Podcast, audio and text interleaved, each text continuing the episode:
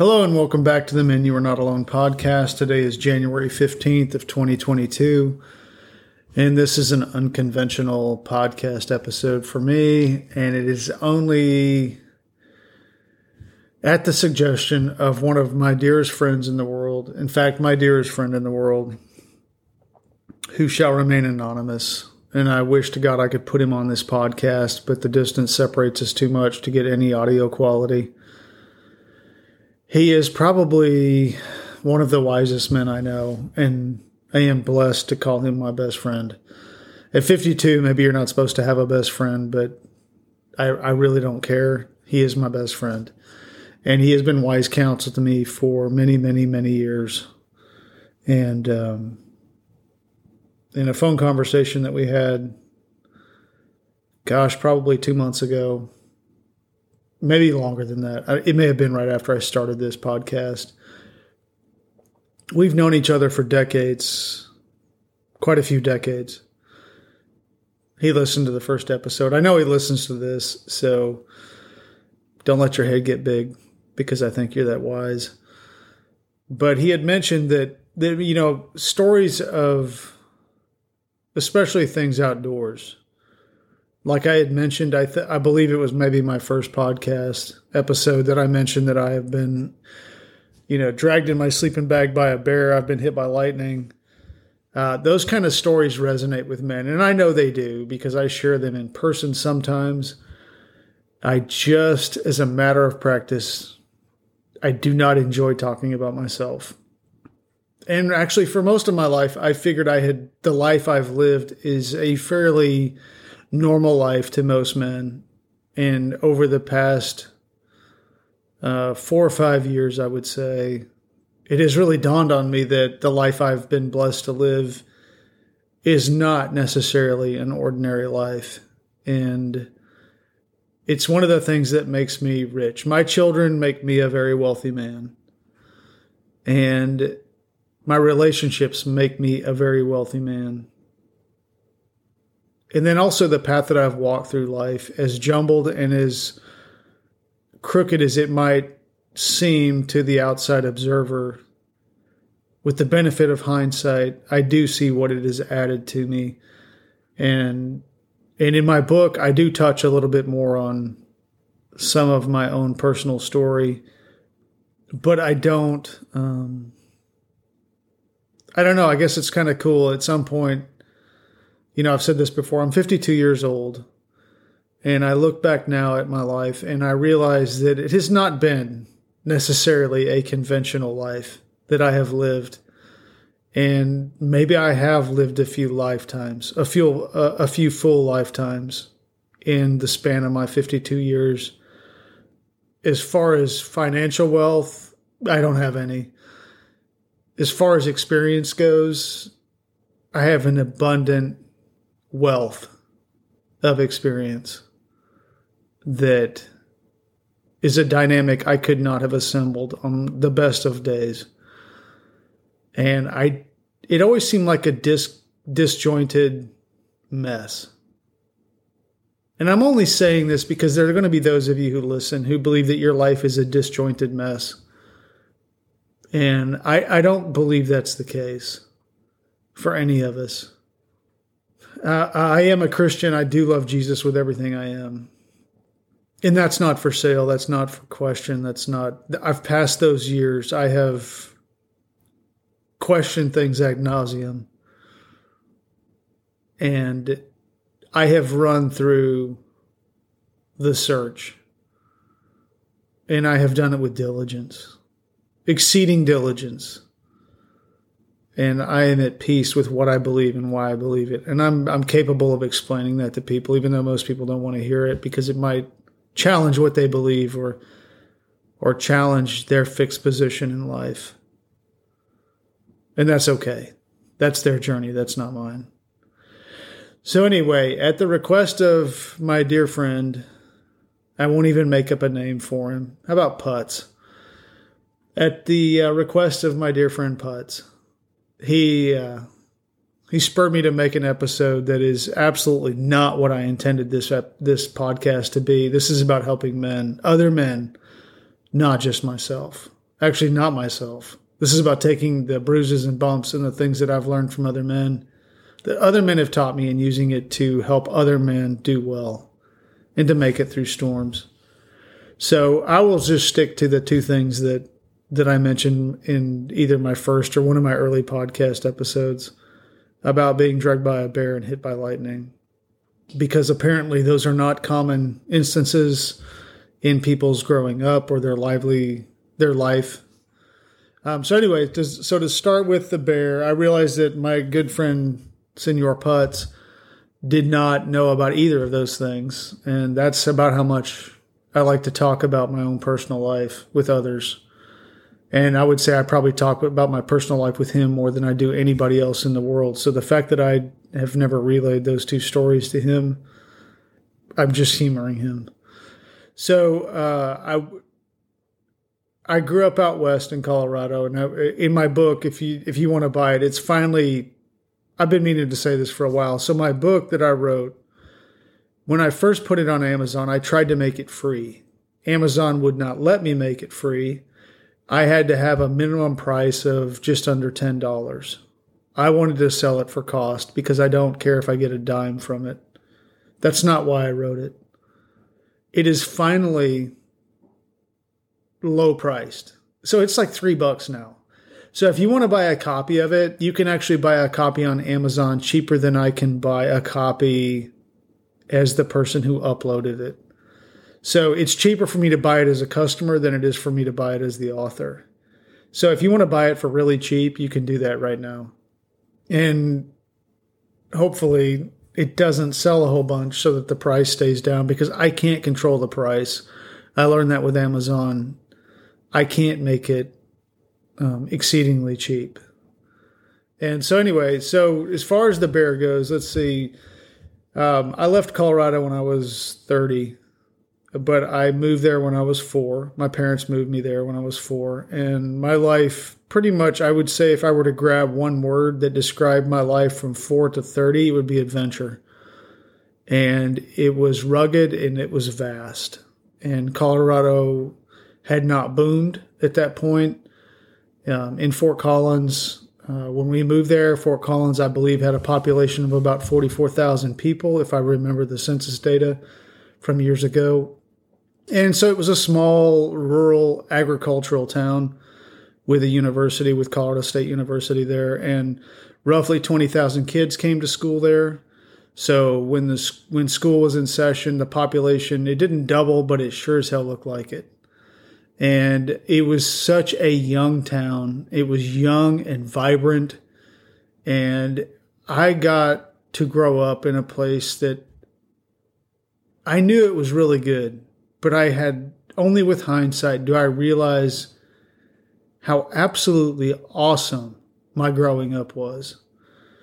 So I'm going to leave most of the details. You can buy my book and read it and and get a little bit of backstory. But the natural world has always been a huge part of uh, who I am and my passion for life, and honestly, my connection to God uh, is largely, or it's comprised, a, a, a, decent proportion of it is comprised of uh, participating in touching, smelling, seeing the natural world. Because I, I am part of the world that makes man made things. I build houses for a living. Um, I, I, don't actually build them. I'm a project manager. I just coordinate chaos. It's like coordinating a traffic accident while it's happening, and that's what my life is every day. And so I coordinate a thousand moving pieces at any given moment that are absolute chaos, and I try to put them into some kind of shape, and then we sell it to people. But I love the natural world because to me it is soothing. It has a natural rhythm to it. Something tells me there is a physiological nature to it for those of you who are science nerds, uh, I'm just telling you, I have yet to seen the man to have seen the man over the decades who did not calm. His spirit did not settle when detached from the man-made world and inserted into the natural world for an extended period of time. There is nothing like it. And I have not seen things that change a man more than extended periods of time in the natural world away from all things that are man made. And I've seen it for decades. So it's not some whimsical shooting from the hip observation. It is profoundly observable. And it has a profound impact on men's lives. So, anyway, by the time I turned 16 and I could drive, I had already spent a ton of time in the mountains uh, because they're, they're, Fort Collins, Colorado is right at the base of the foothills of the Rockies. And we lived right at the base of the foothills of the Rockies.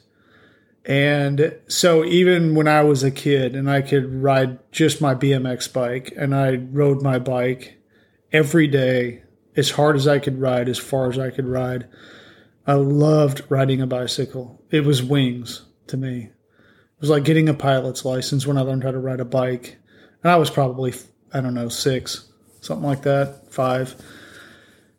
And we, every chance we got, we would ride west and we would ride up to Horsetooth Reservoir or Bellevue or even out to Wellington, um, which would probably terrify my parents had they known that at the time that we were riding down highways with no shoulder and uh, riding down Horsetooth back when it was just a bumpy, terrible dirt road.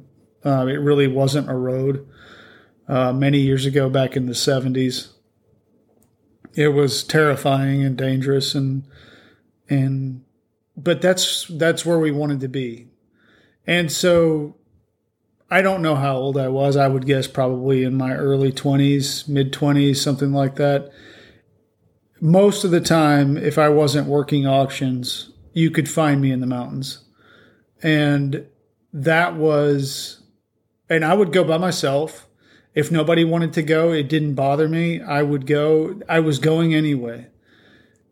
The one place I felt at home and at peace and never scared was the mountains. And they are vast and they are rugged. And if you are from the South, I live in the South now I understand that men in the South can't understand vast and rugged. You have to take them to it. And that's no fault of theirs. They just don't have access to it here. And, but when you take a man and you put him in it, it changes a man. It, it makes God suddenly not such a wacky idea. When you look at the beauty of creation and the organization of it and the harmony of it, you realize it's not random chance. It's not evolution. It's, that's all BS. And it's easy to say from a classroom or from behind a microphone or sitting and making a video with no life experience to say that it's all just random chance. That's that's a bunch of hooey. Show me a man who's who's walked a thousand miles through the wilderness and thinks that God doesn't exist, and then I'll talk to him. But those aren't the people that I meet who think that God doesn't exist or the natural world is just just sheer perfect pristine order born out of absolute chaos. Sorry about the tangent. This is not something I had intended to do. Um, so, anyway, so I would always go camping or backpacking. I, there's still a lot of people who would not recognize me without a fedora and a fly rod in my hand and a backpack on my back because that's the way I lived for decades. And um, I used to go when I went camping. Most of the time, I didn't take a tent. I just carried a piece of canvas with me and I would wrap it around. I, I still have the sleeping bag that will survive anything. It's, uh, I don't know who makes it. It was the Everest. It was uh, one of the bags that was carried to Mount Everest that kept men alive on Mount Everest. And that bag is absolutely freaking awesome. Um, it has not been made for decades um, that bag has gotten me through exceedingly bad blizzards of sleeping on the ground, uh, waking up under 18 inches of snow above my head with no tent. but I used to carry a piece of canvas with me, and I would just lay it on the ground next to the fire. I'd build a fire somewhere. And I don't mean this isn't like a campground, I mean this is remote. This is out in the middle of nowhere, which, if you have not lived in it or been in it, it's it's not a campground. If you're in the south or the northeast or something like that, it is remote. It is nothing like a campground. It is the kind of place where if you cause an arterial bleed, you're going to die. Uh, if you panic, you're going to die. If you break an ankle, you're not getting out. if you uh, if if you have poor judgment, you probably won't make it out. So anyway, so I would go to these places and and carry my piece of canvas in my sleeping bag, and I would I would build a fire and sleep next to it, and fold the canvas up over my bag, and then pull it up over my head, and it would make like a little air pocket that I could sleep with. Um, and I had a mummy bag. The Everest was a mummy bag, and and so the but the the canvas served more the purpose of keeping the coals from ruining my bag because I didn't have much money. So at the time, that Everest bag was probably north of two hundred dollars, and this is back in probably 89, 90, 91, somewhere in that area. It's a boatload. I would guess probably the equivalent of buying a $500 sleeping bag right now. And when you're working for 250 an hour, that's a tremendous amount of money. And but that bag was my lifeline for what I enjoyed doing. So anyway, so one night I was up. Uh, the closest reference I can think of is Steamboat, uh, Steamboat Springs in Colorado, which has kind of become a town it used to not be. It used to be in the middle of nowhere. It was brutal to get to in the wintertime. Uh, and once you headed north out of north or northwest um, toward uh, Hahns Peak, I think is if I remember right, Hahns Peak is north or northwest of Steamboat. Anyway, I had to, I headed way out into Routt National Forest, um, and I believe I was probably in Wyoming, and sleeping next to the fire. And it was late at night. I don't even know, probably two or three in the morning, one in the morning. I don't know. Pitch blackout, which if you do not spend much time outside, when it's dark outside in remote areas, it's dark. It's pitch black. If you do any caving, it's pretty similar to that uh, when you turn your headlamp off. Um, anyway, so uh, the fire had died down, it was gone, um, and I was asleep in my bag. It was exceedingly cold outside. I don't know how cold, I would guess 10 degrees or less. And I woke up being dragged into the woods, and I was being jerked into the woods.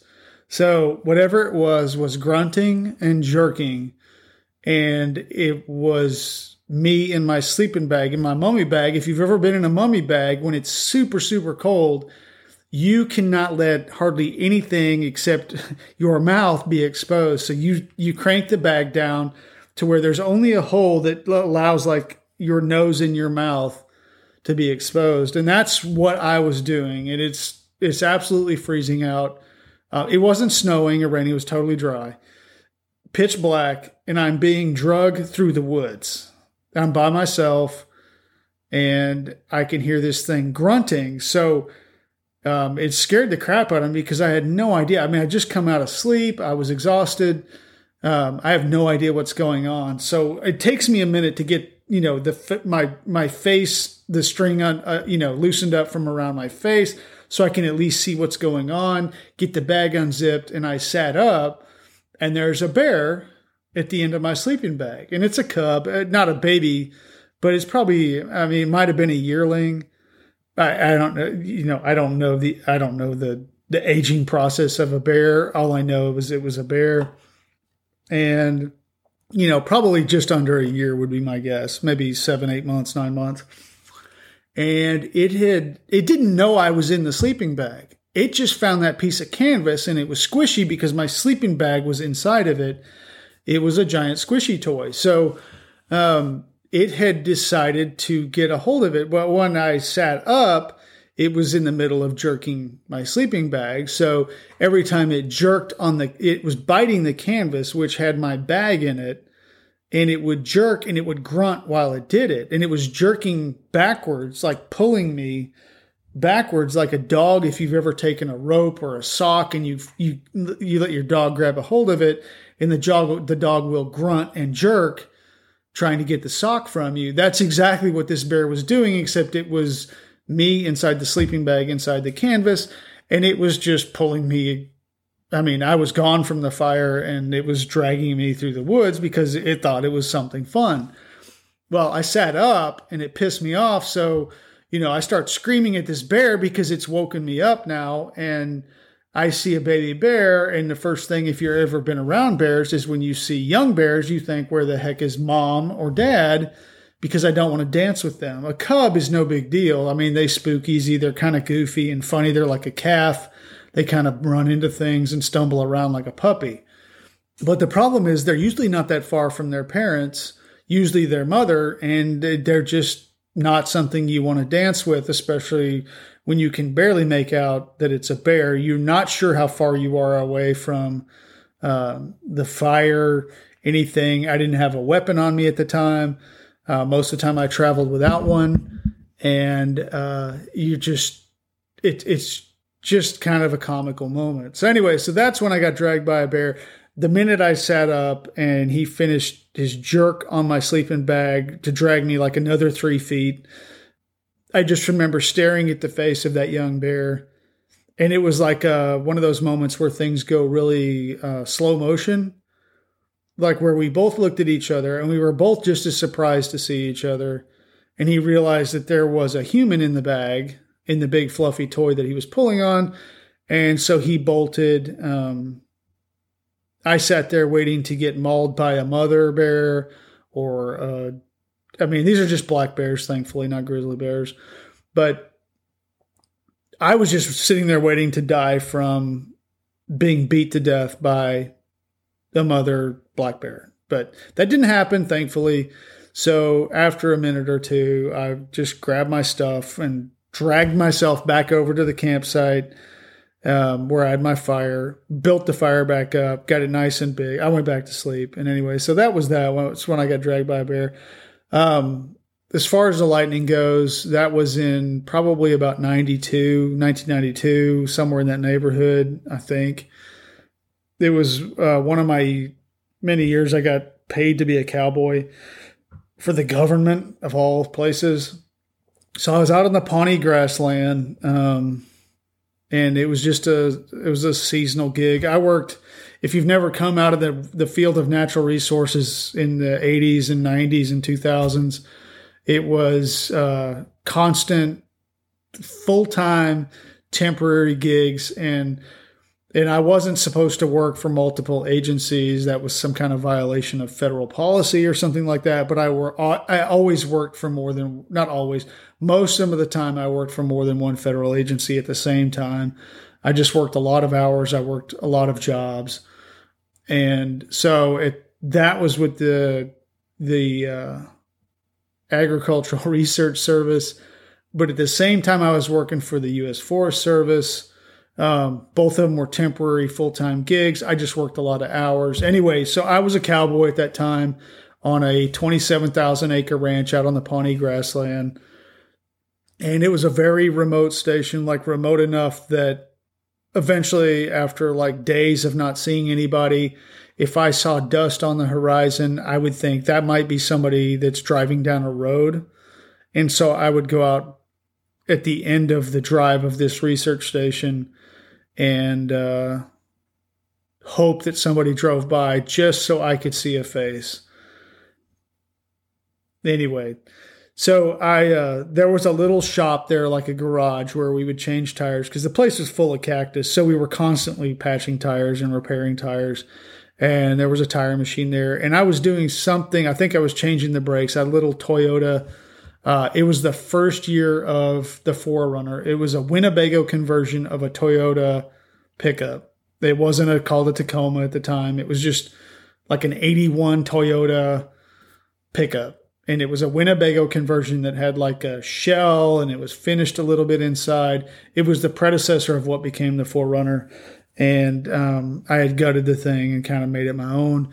Anyway, I think I was changing the brakes on it eh, because there's nothing else to do. You know, I mean, I'd cowboy during the day and then the guys would go home at 3.30 or 4 o'clock they'd all leave and everybody lived hell and gone from the ranch and they would drive 45 minutes back to town or whatever and i lived on the ranch by myself out on the pawnee grasslands that would it just around the town of nunn colorado like n-u-n-n i think it's n-u-n-n um, it's just a spot on the road, or it used to be. Maybe now it's a booming metropolis, but it used to be just a few buildings, and and that was it, and a payphone.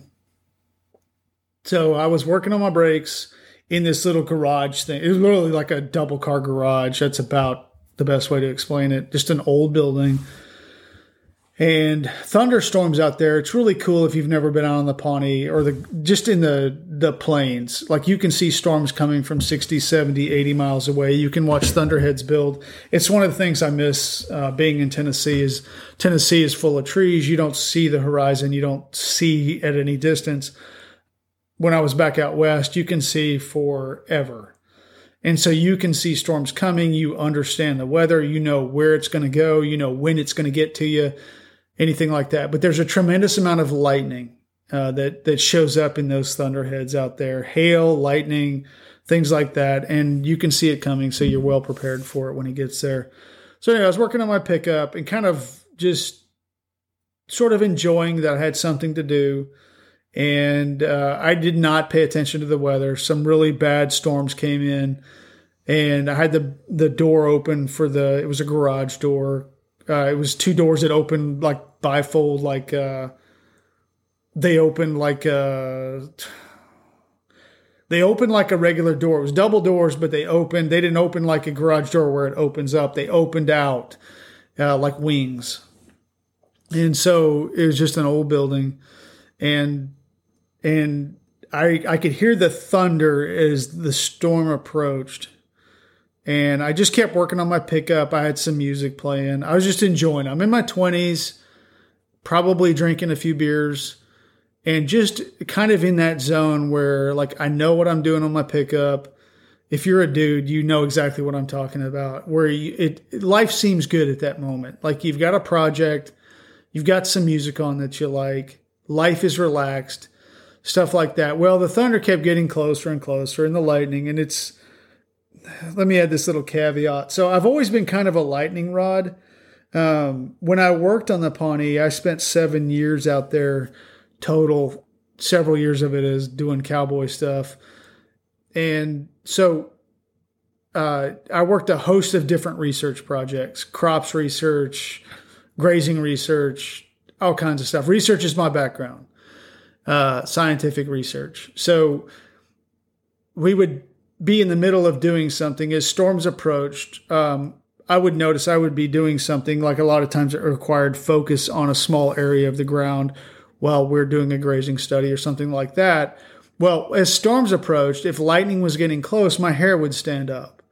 Um, and it would stand up immediately preceding a strike very close to me and so there were multiple times where I would be, you know, we would there would be five or six of us out working, and we'd be real like in close proximity to each other, and and then you know, and I'm focused on the ground, telling you know, I'm reporting what sub, you know, what species of grasses are there, those sort of things, uh, what species of vegetation is there. Um, because this is the kind of brain dead stuff you do as a government scientist. And I would look around and like nobody was there. I would just suddenly be by myself, and everybody had not said anything. They would just take off running for the vehicles, which were usually some distance away. So they would not sound an alarm. They would just take off because they observed that my hair was standing up. I have real fine hair, and I don't know what it is with my body's electricity, but I tend to draw lightning strikes.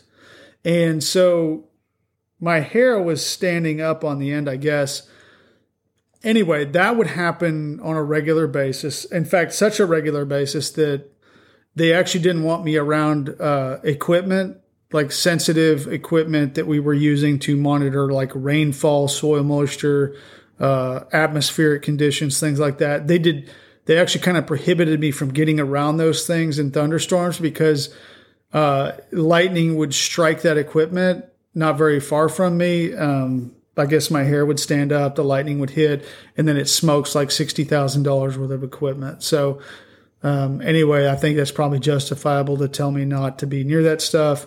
And then they put me in charge of designing lightning systems that would actually take the strike and save the equipment. So I spent like a year and a half studying lightning and designing grounding systems to protect all of the millions of dollars worth of equipment out across the Pawnee, um, which would turn out to be actually fairly successful. I took lemons and I made lemonade. So I kind of shook my fist at the sky and said, That's fine. That's cool. I finally beat you, lightning. I know how to draw you to a certain area. And so, anyway, so I'm back in this garage, this little building. Lightning is coming in, but I'm in my zone. I'm working on my pickup. But I do notice that there's some lightning strikes hitting fairly close to this garage. That gets my attention because lightning always gets my attention. So I, I remember stopping and I had one of the wheels off my pickup. I had chrome wheels on it because they were bitching wheels and that was cool. And, and, you know, I'm in my 20s, so I think chrome wheels are it. And now I'm really cool. So I've got one on the ground and I remember sitting on, I was sitting on one of the tires working on the brakes. And I got up and I walked over to the edge of the garage where the big doors opened. And just as I got to the opening of the garage, a huge strike hit um, not three feet in front of me, and and I had never stood that close to lightning. But if if you've ever stood close to lightning, you'll understand what I'm saying. If you haven't, it's bigger than you think it is. Um, the bolt was probably three feet wide, and it was absolutely horrifying. It was blue and it was like an iridescent blue and it was probably three feet in diameter. I mean, this is my memory, so it could be faulty. It was huge. That's all I remember. And it was about three feet away from me, and it hit the drive, the concrete right in front of me. And when it did, like there was bolts that went everywhere. It didn't just hit the ground. There was uh, like the Tesla. There's pictures of Tesla sitting around some kind of a coil he made and he was sitting on a chair pretending to read a book and there was like these lightning bolts all around him that's what it felt like that's what it looked like um, it was the huge bolt in front of me and then like i was surrounded like i was in the midst of this sea of smaller bolts it fried everything in the garage and it it like a bunch of it went through me and it came out my right butt cheek. Um, and it burned a big hole through my jeans. And I remember it was just, it was definitely a slow motion kind of thing. I just remember reaching back because it hurt, but it felt like somebody had shot me. I don't know if you've ever been hit by shot like hunting birds or something. That's what it felt like. It just stung. And I reached back and my pants were hot. And I guess I didn't realize there was a hole in them at the time, but it was just hot. And it had exited, or I guess exited, out of my right butt cheek, uh, burning a hole through my jeans at the same time. And I remember just standing there, like the bolt went away. It lasted, in reality, probably only a couple of seconds at the most. But I was stunned and I was standing there silent and I didn't know what to make of it. It was one of those things that you don't have a frame of reference for. And I remember this thought going through my head. Lightning never strikes twice in the same place. And I mean, I'm not, you can't make this stuff up. I guess I could, but I'm not that creative. I mean, no joke. Less than five seconds later, a second bolt came down and hit almost in the exact same spot. It was another huge one and it was more of those like lateral horizontal it was just arcs of electricity going everywhere and that one didn't last as long and it was so loud and it was sizzling and it was i don't even know if you've ever watched a transformer blow that's kind of what it reminded me of i just remember and i still stood there because it happened so fast and they were back to back. The second one I don't think hit me. The first one definitely did, and that's the one that burned my jeans. And the second one came and gone, came and went, and I was still just standing there speechless. I didn't even know what to do. I was like, it was one of those moments where you wonder, did this really happen? Am I imagining this? Am I crazy? Am I losing my mind? And so like my bottom is still hurting. It felt like somebody had shot me in my butt with a gun.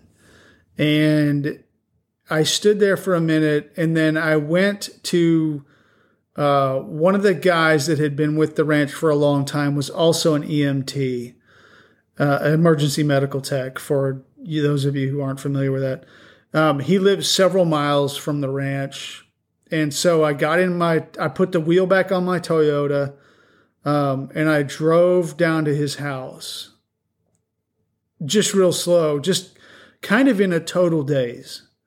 I didn't know what had just happened. Like I knew what had just happened, but I couldn't process it. Like when you're standing right next to a lightning strike, it's uh, Mark Twain said that a man who's holding a cat by the tail is getting 10 times the information of a man who's been told not to hold the cat by the tail. That's true of getting hit by lightning. So I drove to Jeff's house and I remember knocking on the door, and Jeff came to the door, and I said, Dude, I just got hit by lightning. And I turned around and I said, And it went out of my jeans, out of my butt right here.